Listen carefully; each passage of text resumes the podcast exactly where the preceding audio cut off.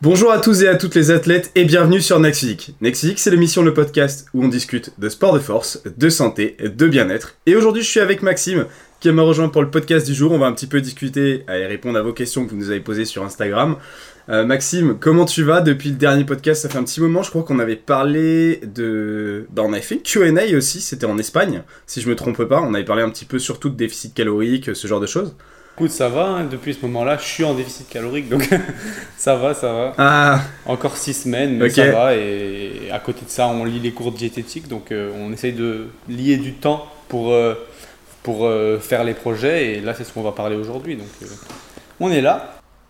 Ok, donc du coup, tu as repris les cours, tu continues ta petite routine, tu as changé ta façon de t'entraîner avec la reprise des cours ou pas? En fait, je l'avais changé déjà avant les vacances, dans le sens où je m'étais blessé, donc j'étais passé à 5 fois par semaine.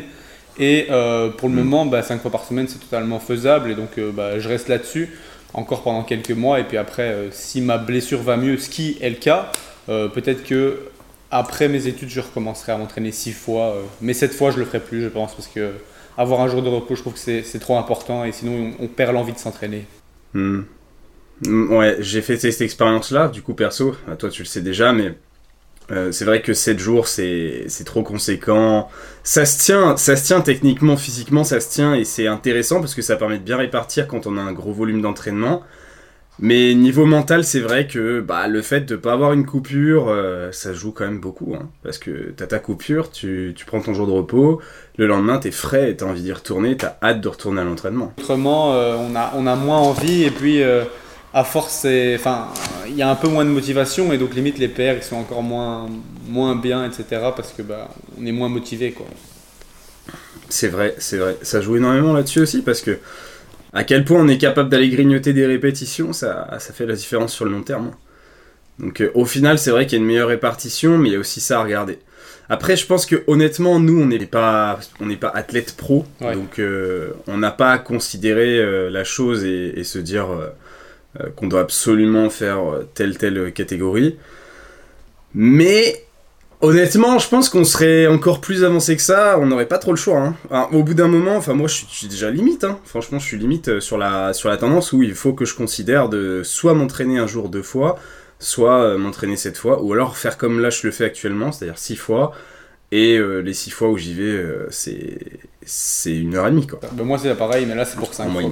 5 fois 1h30 à 1 fois 2 heures, ouais. Alors c'est limite. Ça fait beaucoup. Et comment tu gères ça avec ta sèche alors ? Actuellement, ça se passe bien. Disons que j'ai appliqué les principes dont tu as sûrement déjà parlé, qui consistent à tout simplement diminuer le volume alimentaire autour de la sèche, donc un peu avant et pendant le début de la sèche. Là actuellement, je termine ma 9e semaine. Et j'ai commencé hier à introduire du volume alimentaire, étant donné que je commence vraiment à avoir faim. Du coup, pendant les 9 premières semaines en général, enfin je dis 9 pour moi, hein, mais ça peut changer en fonction des gens, on a moins faim parce que c'est le début. Enfin, la première semaine on a faim étant donné que c'est le changement, mais après le corps s'habitue, etc. Et donc il y a moyen clairement de s'habituer à manger pas trop de volume alimentaire. Et pour autant garder ses lipides de qualité, ses protéines et son nombre de calories. Mais à partir d'un certain point, on commence à avoir faim. Et c'est là que c'est intéressant d'implémenter le volume alimentaire. Et c'est ce que je commence à faire. Parce que à partir du moment où on commence à mettre du volume alimentaire, dans 1 semaine ou 2, je ne vais plus être rassasié avec cette quantité-là. Il va falloir que j'augmente, etc. Et si on commence directement avec beaucoup de volume dès le début de la sèche, à la fin, on se retrouve à manger tellement que finalement, on n'a même pas les abdos tracés, tellement on a toujours le ventre distendu, quoi. Ouais, il y a ça. Et puis, dans tous les cas, en fait, on se retrouve à grignoter le volume qu'on a déjà en cours. C'est-à-dire que au lieu d'avoir une assiette qui va augmenter en quantité au cours de la sèche, on va se retrouver à grignoter sur une assiette, en fait. C'est-à-dire que l'assiette, elle est énorme au départ, et au fur et à mesure, vu qu'il n'y a pas les cales, l'assiette, elle va se réduire, elle va rester en volume, quoi. Mais ça, diminuer les lipides, peut-être, tu vois. Ouais, il y a ça. Ce qui arrive aussi, souvent. Ouais. Les gens se disent, j'ai besoin de volume, tant pis, les trucs qui apportent le plus de calories et le moins de volume, c'est les lipides. Au revoir les lipides. Le problème de ça, c'est qu'il y a pas mal d'effets négatifs à ça aussi, quoi. Et donc là, du coup, qu'est-ce que tu as pu obtenir comme résultat ? Parce qu'il faut le dire, tu as passé 9 semaines de sèche, là, mais tu n'as pas toujours été chez toi, tu as quand même pas mal bougé cet été. Ouais, je suis parti en vacances tout le temps, et c'est la preuve qu'il y a quand même moyen d'avoir des bons résultats, dans le sens où C'est souvent ce que mes élèves me disent. Ils me disent bah, en fait, je me rends compte que clairement il y a moyen de manger un peu de tout tout en continuant à perdre du gras, parce que c'est ce que j'ai fait en fait pour ma part, parce que on a été à Lyon, j'ai été en Espagne, on a été en Croatie, on a été vraiment à partout faire des food tours, etc. J'ai toujours mangé un peu comme tout le monde, sauf parfois en faisant attention aux quantités. Et même, je suis même sorti, j'ai bu de l'alcool et pour autant je continue à performer à l'entraînement et à perdre du gras. Actuellement, je suis à 76,5, donc j'ai perdu 3,5 kilos environ et ça se voit assez bien sur les photos actuellement. J'ai mes nouvelles photos de demain, éventuellement que je t'enverrai un petit avant-après si tu veux le mettre pour marche. Le moment. Mais franchement, ça se passe bien et on en a encore pour 6 semaines. L'idée, c'est de descendre le plus bas que j'ai jamais été avec un bon physique, on va dire. En 6 semaines, du coup, tu penses que tu y seras plus sec que jamais? Je pense pas que je serai au 10% que je voulais, dans le sens où dans 6 semaines, à mon avis, je serai peut-être à 12, 11,5. Je pense pas être à 10 direct parce que là maintenant, actuellement, je drop mes cales de 50 toutes les semaines. Vraiment toutes les semaines, je descends de 50 pour être sûr de sécuriser une perte de gras quoi qu'il arrive, pas du tout risquer la stagnation. Mais je pense qu'il m'en faudrait encore, là ça fera, lorsque j'aurai fait les 6 semaines, 15 semaines de sèche, donc presque 4 mois. Si je veux vraiment être sec, je pense qu'il faudrait 4 mois et demi, 5 mois. Mais début novembre, ça va commencer à être un peu plus la course au niveau de mon horaire et je pense pas qu'à partir de ce moment-là, je pourrai encore le gérer. Donc, à partir du 1er novembre, je me suis fixé que j'arrêtais la sèche. Quoi. C'est pas mal, ça fait déjà une bonne sèche. Hein. Ça te laisse déjà sur un bon pied de travail pour de nombreux mois derrière, pour repasser en PNM, c'est cool. Et c'est fou ça, c'est justement, les gens ont tendance à s'imaginer que descendre si bas en masse graisseuse, ça se fait assez rapidement. Mais en fait, les gens ont tendance à oublier que nous, on le fait de manière optimisée. C'est-à-dire qu'on le fait de manière à conserver un max de masse musculaire. Mais surtout, dans ton cas, on est sur la situation inverse, c'est que tu cherches encore à progresser en sèche, en maintenant un maximum. Ouais. Et ça demande de ne pas être trop agressif sur son déficit, d'avoir de la maîtrise. Alors, on ne dit pas qu'un déficit agressif, c'est pas possible, bien sûr. Mais si vous souhaitez descendre d'autant de pourcentage de masse graisseuse, ça va demander du temps. Et si vous êtes agressif, vous allez bloquer au bout d'un moment. Ou alors vous allez détruire vos gains précédents ou limiter votre progression. Parce que c'est ça l'enjeu, c'est que Maxime actuellement, il cherche pas juste à sécher. Il cherche à sécher, afficher sa meilleure condition musculaire et si possible progresser en même temps. Ce qui est le cas. Ouais, pour le moment j'ai peut-être une fois stagné sur une semaine sur un exercice, mais à part ça j'ai toujours réussi à progresser. Je garantis pas que ça va être le cas jusqu'à la dernière semaine, mais c'est le but. Après c'est vrai qu'il y a, comme Julien disait, il y a moyen de faire plus rapidement. Il y a des risques de perte de masse musculaire, mais ce risque, il augmente au fur et à mesure où vous êtes avancé en fait. Au plus vous êtes avancé, au plus une sèche drastique va causer potentiellement des pertes ou une stagnation. À moins que vous utilisiez des produits dopants ou autres qui pourraient un peu contrer cela, mais en tant que naturel, c'est difficile de faire une sèche très drastique à un bon niveau physique sans avoir d'impact sur vos performances. Ouais, c'est clair. C'est ça aussi le truc, hein. C'est clair qu'il y a cet enjeu-là d'être naturel qui joue quand même beaucoup là-dessus. Les gens, en fait, ont aussi la comparaison des gens qui sont pas naturels. Donc, quand ils voient ce type de sèche optimisée naturelle, ils disent « Waouh, il est lent, il prend son temps, comment ça se fait qu'il y est toujours pas ?» Bah ouais. Et là, pour vous donner une idée, j'ai descendu de 550 calories depuis le début de la sèche, donc c'est pas énorme en soi, il y en a qui ont descendu bien plus vite quoi. T'es à combien du coup là ? Là je suis à 2650 à partir de demain. D'accord. 2650 cal, c'est correct, hein. c'est correct. Moi j'avais terminé le plus bas que j'ai été depuis 6 ans je pense, c'est 2750, c'était la mini-cut de l'année dernière là, mais sinon... Je suis jamais redescendu en dessous des... Déjà redescendre en dessous des 3000, je suis jamais redescendu hein, en 5 ans. C'est ouf. C'est ouf. Ça fait mal en dessous des 3000, hein. Franchement. Avant, je te disais toujours que ça allait, mais en réalité, pas du tout. T'as vu, Enfin, moi, je trouve, en tout cas, pour 2750 cal, que le plus dur, clairement, c'est de manger autant de protéines. Ah bah oui. Ouais. En fait, en prise de masse, entre guillemets, on a l'impression que les protéines, c'est toujours ce qu'on mange de trop.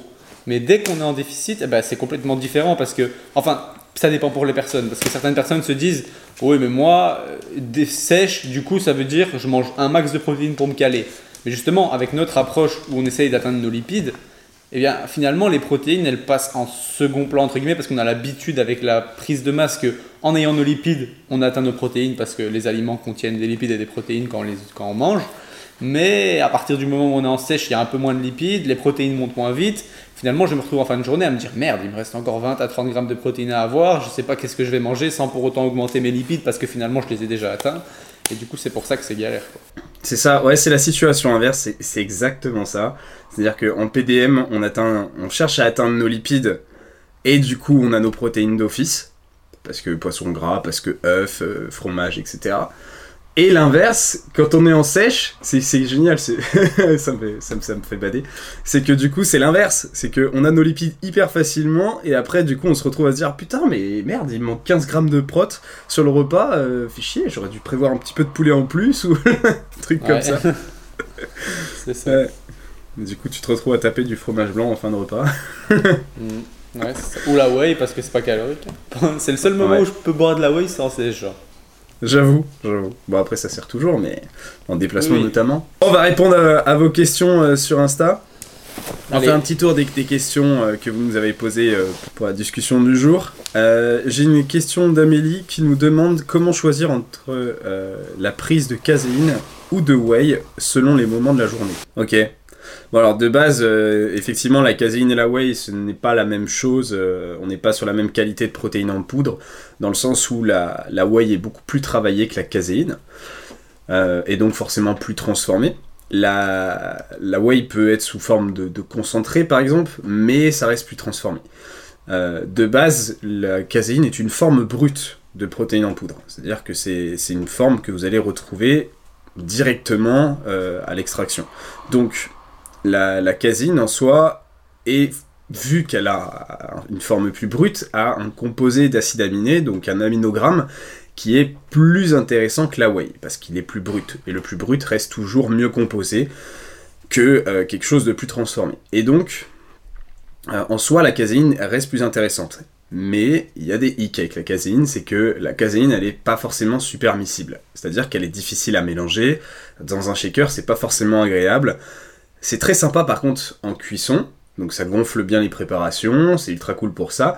Pour le fromage blanc, c'est très sympa par exemple à mélanger avec, ça fait une bonne texture, ou avec un autre yaourt, ce que vous voulez. Mais voilà, le shaker ça reste limité, et donc du coup la whey peut être plus sympa que la caséine pour ce type de situation. L'idéal c'est un concentré de lait, mais bon ils sont pas forcément super bien, super fins. Donc du coup la whey est le format le plus fin pour faire un shaker, on va dire, le plus agréable.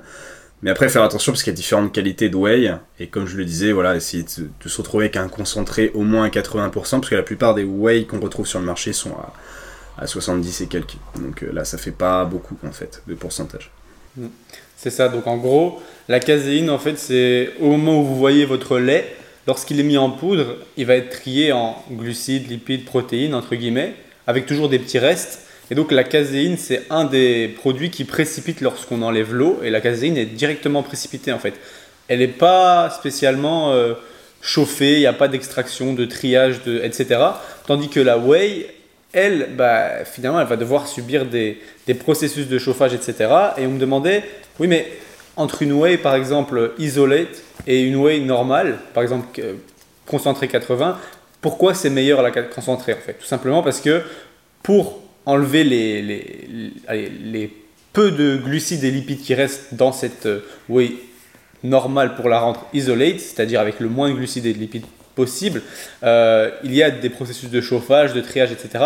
Et chaque fois que vous chauffez, que vous manipulez ou autre des peptides, c'est-à-dire des assemblements d'acides aminés, vous risquez de casser leur structure. Et si vous cassez leur structure, elles ne sont plus repérées dans votre corps par les enzymes et donc elles sont moins absorbées. Si elles sont moins absorbées, même si vous en buvez théoriquement 20 grammes de protéines, bien vous n'en absorbez peut-être que 10 ou 12 grammes tout simplement parce qu'ils sont trop dénaturés. C'est pour ça qu'on a un intérêt à avoir quelque chose qui est encore assez brut, parce que ce qui est brut est encore dans sa matrice entre guillemets, et ce qui est dans sa matrice peut être plus facilement absorbé par le corps. C'est pour ça que la caséine pourrait être plus intéressante parce qu'elle est plus brute, la whey concentrée aussi parce qu'elle est moins transformée, que la isolate par exemple, et donc c'est pour ça que c'est plus intéressant.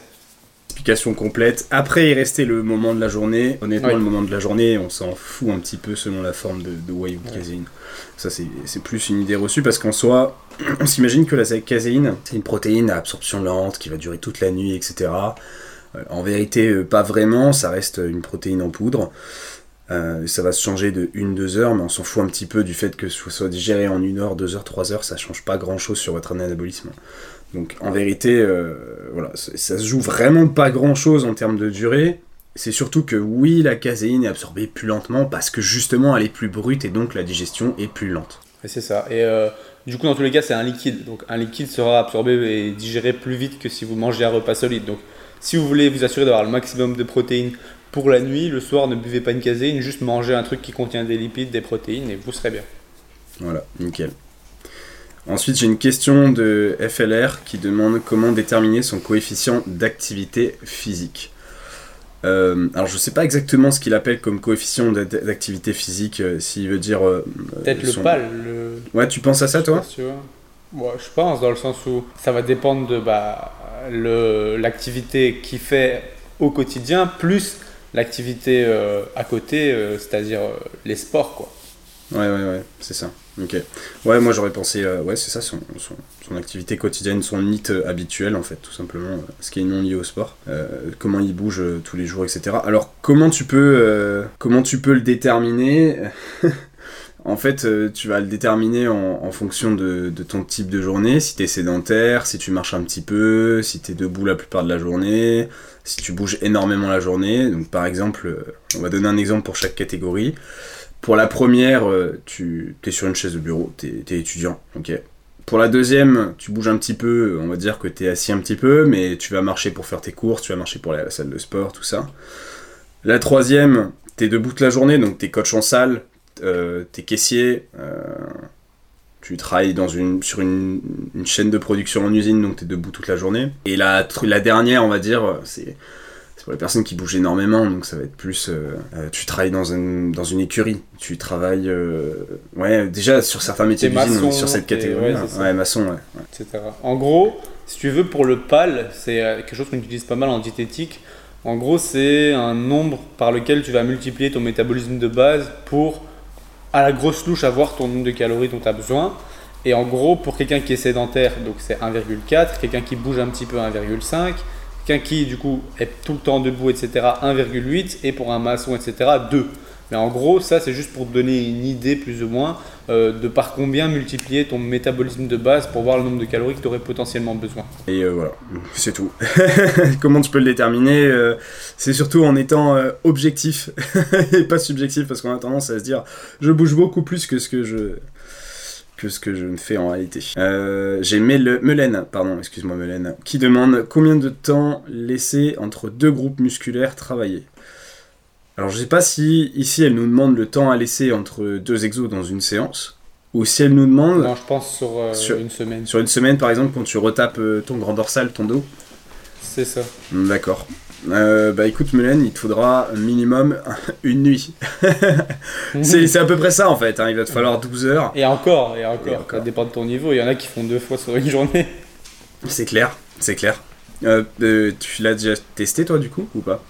Non, moi une fois j'ai fait tous mes entraînements de la semaine en une fois, mais c'était pas une bonne idée. C'est vrai, c'était un challenge que t'avais fait toute la nuit, c'est ça ? Ouais, c'est ça, c'était pas intelligent. Ah. Ensuite, moi perso je l'ai déjà fait plusieurs fois. Des jours où j'étais trop pris certaines semaines et j'avais pas le choix de m'entraîner 2 fois un jour où j'étais plus dispo. Et sur ces 2 fois, soit je m'étais arrangé pour faire un upper-lower, soit j'avais vraiment... trop de volume à bosser, et donc du coup je m'étais dit par exemple je vais faire un tirage le matin et en fin de journée je vais mettre du lat prayer, donc c'est un exercice de pull down en fait, hein, lat pull down, et du coup voilà, j'étais sur 2 segments de grand dorsal, mais les 2 m'ont permis quand même de le bosser intelligemment et de performer dessus. Donc ça peut suffire, mais après voilà, ça dépend de votre niveau. C'est clair que quelqu'un qui n'a pas mes capacités musculaires, donc qui n'a pas les mêmes noyaux, etc. que moi, il n'aura pas la possibilité de faire ça. Donc en soi, on va dire que le temps nécessaire, c'est une nuit, un jour. un jour pour que tu puisses revenir sur un groupe musculaire. Après, ça dépend un peu de ton niveau aussi. Genre, plus t'es avancé, plus t'as une bonne capacité de récupération. Donc, ça va dépendre. Mais dans tous les cas, si par exemple dans ta semaine, t'as pas la possibilité de faire autrement que de faire, en tant que même débutant, 4 full body par semaine, c'est-à-dire que tu tapes tous tes groupes musculaires tous les jours et que t'es obligé d'enchaîner les 4 jours, il n'y a pas de problème à ce que t'enchaînes les 4 jours. C'est une question d'habitude. Une fois que l'habitude sera mise en place, tu pourras taper 4 jours de full body à la suite et toujours... Ouais, c'est ça.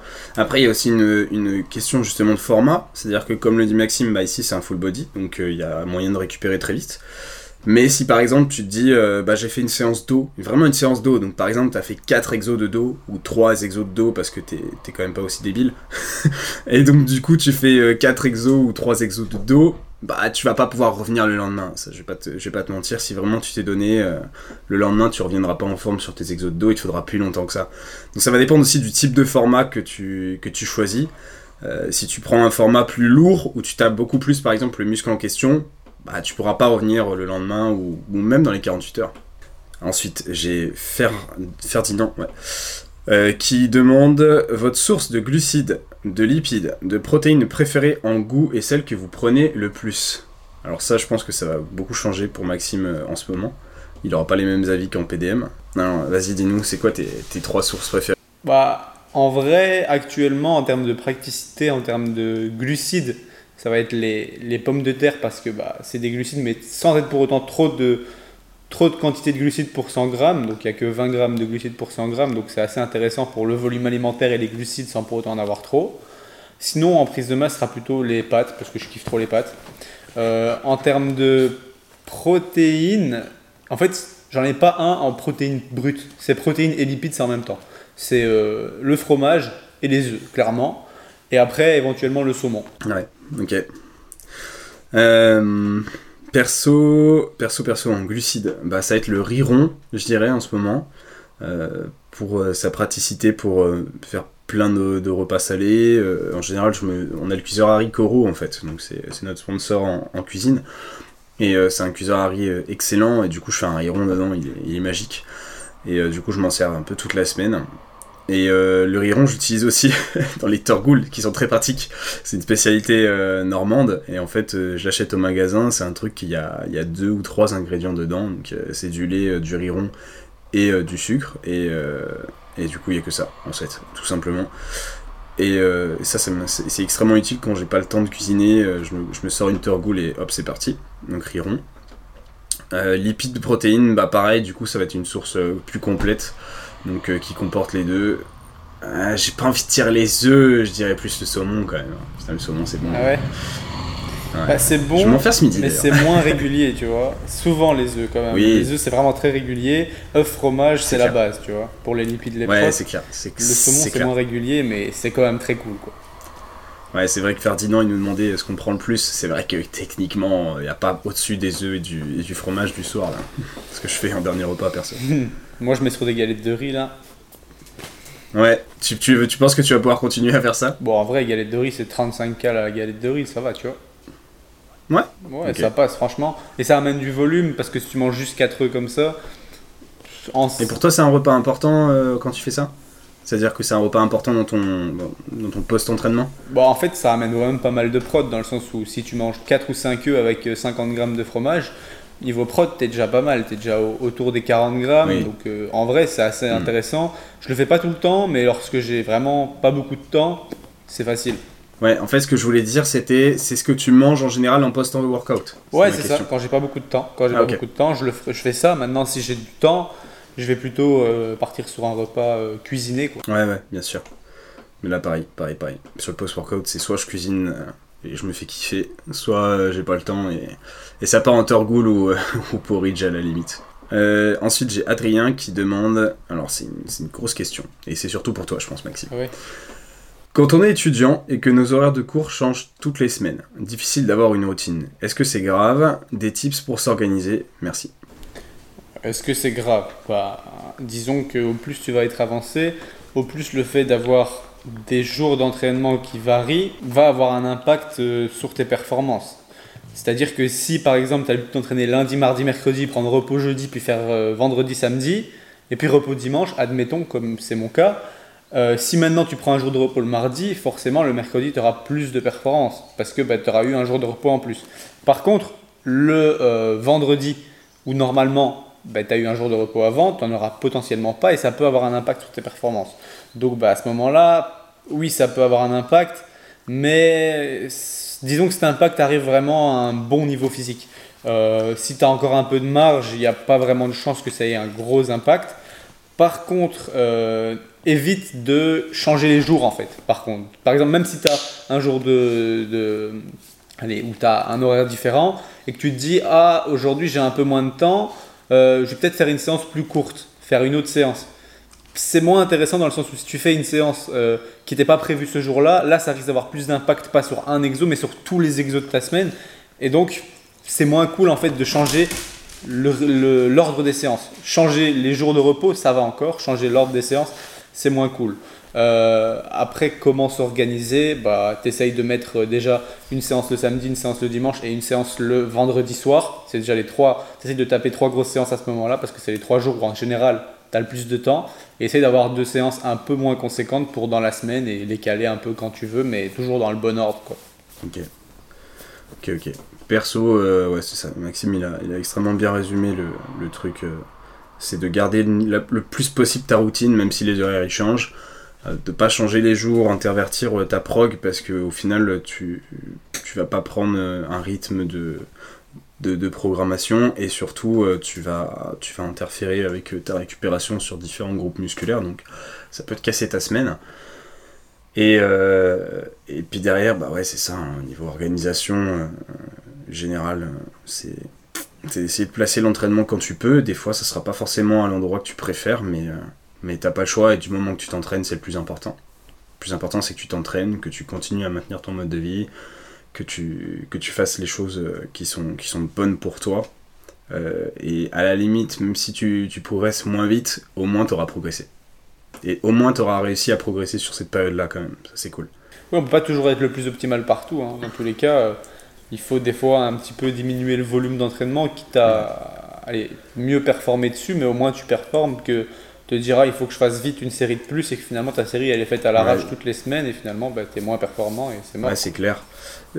Et après je comprends, hein, clairement le point de vue que peut avoir Adrien, c'est que c'est frustrant de se dire qu'on a connu le plus optimal et on doit délaisser un petit peu d'optimalité pour mieux gérer sa semaine, quoi. Perso, là, cet été, j'ai beaucoup voyagé, et du coup, forcément, je m'entraînais pas dans les mêmes conditions, j'avais pas les mêmes conditions de récup et tout, et je vous avoue qu'au bout d'un certain temps, j'étais assez frustré quand même. Franchement, j'en avais marre. Là, je suis rentré chez moi, je me suis rendu compte à quel point j'avais moins progressé. J'ai quand même progressé, donc c'est ça qu'il faut se dire, c'est que j'ai quand même progressé pendant cette période-là, mais bon, je suis quand même parti 2 mois sur 3 cet été. Donc voilà. mais j'ai quand même réussi à progresser. Mais voilà, sur le coup, quand je suis rentré, je me suis dit putain, j'aurais peut-être fait 2 fois mieux que ce que j'ai fait jusqu'à maintenant. Puis après j'ai réfléchi, je me suis dit ah ouais, bon, c'est quand même mieux qu'avant en fait. Donc c'est déjà bien. Ouais. Et puis t'as vécu des choses que t'aurais pas vécu si t'étais resté chez toi, tu vois. Ouais. Enfin, c'est comme les études, ça t'apporte des opportunités pour plus tard, même si certes sur le moment tu progresses moins. Finalement, tes opportunités pour plus tard, c'est maintenant qu'il faut les prendre, et plus tard, ce sera trop tard. Tu pourras toujours continuer à t'entraîner. Ouais, c'est vrai. La vie, elle est longue. Hein. Tu as du temps plus tard pour ça. Hein. Si techniquement, tu continues comme ça pendant 10 ans, dans 10 ans, t'es un monstre. C'est ça qu'il faut se dire. Ok, ça marche. Écoute, on a fait le tour des questions, Maxime. On était pile poil dans les temps, parce que Maxime doit se faire une manucure, c'est ça ? C'est ça, je vais surtout aller à la salle et les réservations Basic Fit ça n'attend pas. C'est clair, t'as exactement 10 minutes après le créneau. Ça va. Ça va le faire. 15. Ah 15 ? Ah ouais, je croyais que c'était 10 minutes. Ouais, okay. Non c'est 15. Ça va. Vraiment, ça devrait le faire. Ça va, 15 minutes c'est généreux. Bon, nickel. Merci beaucoup pour ta présence aujourd'hui, Maxime. Comme d'habitude, vous pouvez nous retrouver sur Plaisir et Diète, etc. D'ailleurs, à l'occasion de ce podcast qu'on enregistre un jour avant le lancement de Cook With Us, c'est notre nouveau format d'abonnement pour des live recettes par semaine. C'est-à-dire que toutes les semaines, on va être présent avec vous, avec une nouvelle recette inédite qu'on va vous expliquer en live, qu'on va cuisiner ensemble. On répondra aussi à vos questions comme on est en train de le faire actuellement dans tous les lives de la semaine. Et donc chaque semaine, on sera présent avec vous. Il y a aussi d'autres avantages. Et on lance ça demain, Maxime. C'est ça. Donc en plus de ça, vous allez avoir accès déjà à des e-books. Donc vous aurez 3 e-books gratuits. Il y a un chien qui veut aussi l'e-book. Vous aurez droit à 3 e-books gratuits. Donc c'est-à-dire que vous aurez un panel de base Plaisir et Diète offert dès que vous intégrez Cook With Us. En plus de ça, vous aurez accès à tous les e-books qu'on sort pendant le moment où vous êtes dans l'abonnement Cook With Us gratuitement. Donc si vous prenez l'abonnement pendant 3 mois et que pendant ces 3 mois on sort 2 e-books, eh ben vous aurez les 2 e-books gratuitement. Donc c'est très vite rentable en fait. Ouais. Surtout qu'on va lancer des choses cool. Et en plus de ça, vous avez une promo sur Master Ton Assiette, donc qui est notre académie de nutrition dont on a déjà bien parlé. Une promo pour si les lives vous plaisent, vous pouvez tout simplement continuer à avoir plus d'infos là-dessus sur Master Ton Assiette avec une promo là-dessus. Et en plus de ça, on a une promo de lancement actuellement. Pendant, mais du coup, le moment où vous pouvez écouter ce podcast et encore pendant quelques jours, une promo de moins 30% sur le lancement. C'est assez intéressant. Et pour encore bénéficier de plus de réduction, entre guillemets, ça peut toujours être intéressant de ne pas réserver au mois parce que c'est un abonnement mensuel, mais de réserver pour 3 mois ou 1 an parce que au plus vous prenez un package de mois d'un coup, au moins ce sera cher pour vous. Normal. Et c'est ça. Et c'est du coup avec la réduction actuelle de lancement, ça le rend vraiment pas cher, surtout si vous prenez sur plusieurs mois. C'est ça. Et autre chose à noter, c'est que la réduction mensuelle qu'on a fait pour le pré-lancement, elle revient moins cher que si vous aviez acheté les 3 e-books séparément. Donc déjà de base, juste pour le côté e-book, vous avez rentabilisé l'abonnement dès le premier mois. Et puis voilà, c'était en fait Master Ton Assiette, c'est la maman de Cook With Us, c'est-à-dire que dans Master Ton Assiette, il y a déjà tous ces lives, il y a déjà ces e-books là dans Master Ton Assiette. Mais Master Ton Assiette est moins accessible parce que forcément c'est une formation, on vous apprend plein de trucs en nutrition, donc c'est beaucoup plus complet et donc forcément c'est plus cher. Et en fait tous les lives sont déjà dedans. Et en fait on s'est dit, il y en a ils sont là que pour les recettes, ils sont là que pour la fidélité de Plaisir et Diète, hein, vraiment le côté recette de base. Et donc du coup voilà, on a créé un abonnement où on a tous les lives qui sont avec Master Ton Assiette et avec vous. Et vous avez accès à toutes les recettes en exclu. Donc c'est vraiment un côté recette. C'est vraiment un côté cuisine recette. Mais par contre, c'est que des recettes qu'il n'y a pas sur Plaisir et Diète. Ah oui, elles ne sont pas ni sur sur nos comptes à nous, ni sur Plaisir et Diète, le site internet. C'est des recettes qu'on crée expressément pour Master Ton Assiette et Cook With Us. C'est ça. Et voilà, si vous avez des questions aussi à poser pendant les lives, il n'y a pas de souci, on répond à toutes les questions en fait, on a l'habitude de faire ça, c'est-à-dire qu'on cuisine, on vous explique la recette, si vous avez des questions pendant la recette, on est là, on répond. C'est ça, donc c'est un peu des Q&A privés quoi. Et si jamais vous n'êtes pas là pendant le live, il y a les rediffs, pendant que vous êtes abonné, vous pouvez revoir les rediffs que vous avez manqués. C'est ça. Yes, merci Maxime, on se retrouve pour un prochain épisode. Si vous avez des questions pour un prochain épisode, mettez-les en commentaire. Alors ça marche que sur YouTube, mais si vous êtes sur Spotify, je vous laisse aller sur YouTube s'il vous plaît, mettre un petit commentaire, un petit like, ça aidera énormément le podcast. Si vous êtes sur Apple Podcast, mettez une note. Et si vous êtes sur YouTube, il n'y a pas de raison, il n'y a pas de mots, vous êtes censé pouvoir nous aider, s'il vous plaît. Le mec il fait immendique, c'est... s'il vous plaît. Bon, en tout cas, merci beaucoup Maxime. Je te souhaite de passer une bonne journée. Merci à toi de m'avoir invité hein, et bonne journée à tous. Salut tout le monde. Salut.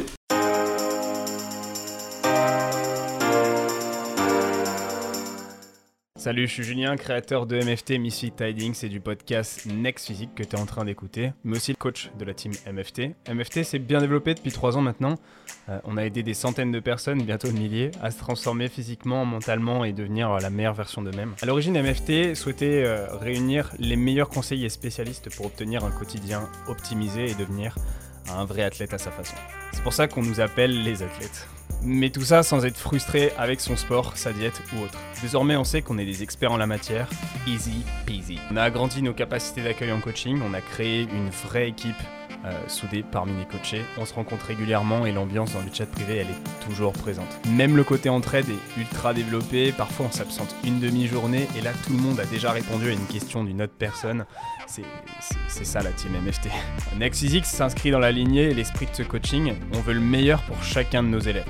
On a une bibliothèque d'applications mobiles avec différents guides, des calculateurs, des outils de coaching, une interface de suivi en direct avec le coach référent, moi par exemple, et un chat de groupe, un groupe Facebook avec plein de lives explicatifs et des tutos techniques par exemple pour des exécutions ou rentrer plus en détail sur une partie de mouvement. Toutes les semaines, on met à jour l'entièreté du programme, ça c'est un suivi. C'est pas ce qu'on appelle un programme, c'est vraiment un suivi. On est présent tous les jours pour assurer la meilleure évolution possible de la personne et c'est pour ça qu'on fait du coaching en ligne.